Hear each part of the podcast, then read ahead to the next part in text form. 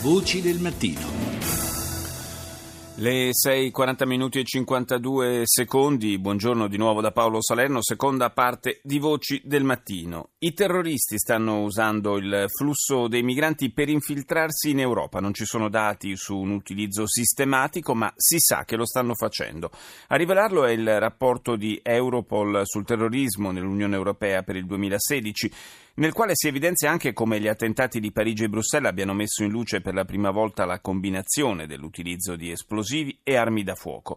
Rita Pedizzi ne ha parlato con il professor Marco Lombardi, direttore del centro It's Time, Italian Team for Security, Terroristic Issues e Managing Emergencies dell'Università Cattolica di Milano. Sentiamo che il terrorismo possa utilizzare, sfruttare i flussi dei migranti è qualcosa che si diceva da tempo. Io suggerisco di vedere due carte sul rapporto di Europol, che sono una carta in cui si mostrano dove sono gli spot del traffico dei migranti e si vede che coincide perfettamente con quelle che sono le aree di penetrazione di Daesh. E dall'altra una carta in cui si mostra come ci sia sempre più distribuzione, diciamo così, tra chi fa trafficante di uomini con altri aspetti della criminalità organizzata, come quello della droga piuttosto che quello delle armi e quant'altro. Quindi è assolutamente verosimile, non abbiamo dati, come dice Europol, ma abbiamo delle evidenze, nel senso che abbiamo alcuni arrestati negli ultimi eventi di quest'anno che sono passati per centri di accoglienza o che hanno utilizzato questi flussi per entrare in Europa.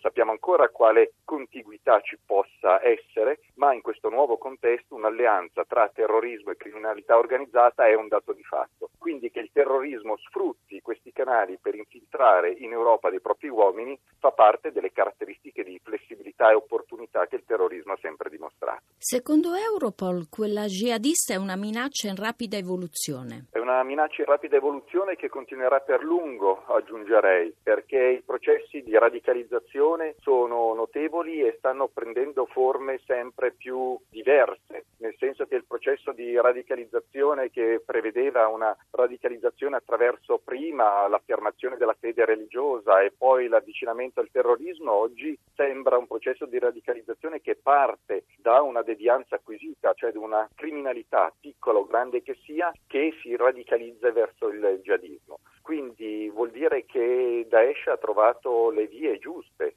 per promuovere se stesso e siamo all'interno di un sistema che è anche culturale, politico, amministrativo, una situazione storica in cui il messaggio di Daesh ha forte penetrazione per molte ragioni nel pubblico europeo, quindi andrà avanti per le lunghe ed è un terrorismo completamente nuovo e questo è un limite per l'Europa, dobbiamo ricordarlo, è un terrorismo che non ha nulla a che vedere col terrorismo degli anni 70 e 80 per motivazioni e modus operandi e quindi da questo punto di vista l'Europa si trova anche sprovveduta in termini di strumenti normativi e di modalità operative per fronteggiare questa nuova forma di terrorismo. Ci sono dei cambiamenti nel modus operandi degli attacchi terroristici dell'ISIS? Daesh è grande opportunista, quindi eh, sicuramente usa tutto quello che è possibile usare. Rispetto anche a un possibile sfruttamento reciproco tra criminalità organizzata e terrorismo, l'uso di esplosivi e armi convenzionali fa parte di questa connessione. Il circuito delle armi illegali è da sempre in mano alla criminalità organizzata, quindi è da lì che ci si approvvigiona. Però c'è anche, ancora una volta, la grande flessibilità e quindi l'opportunità data dall'utilizzare esplosivi fatti.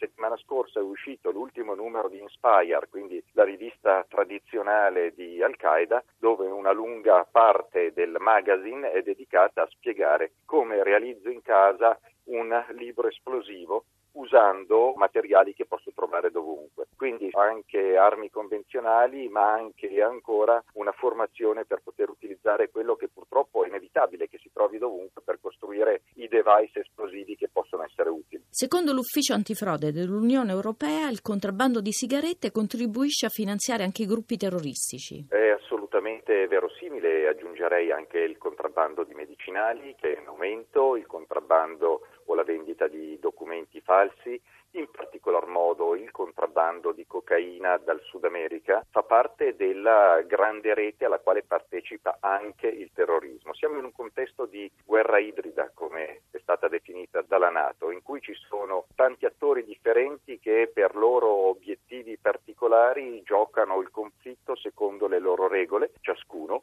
e si alleano tra di loro.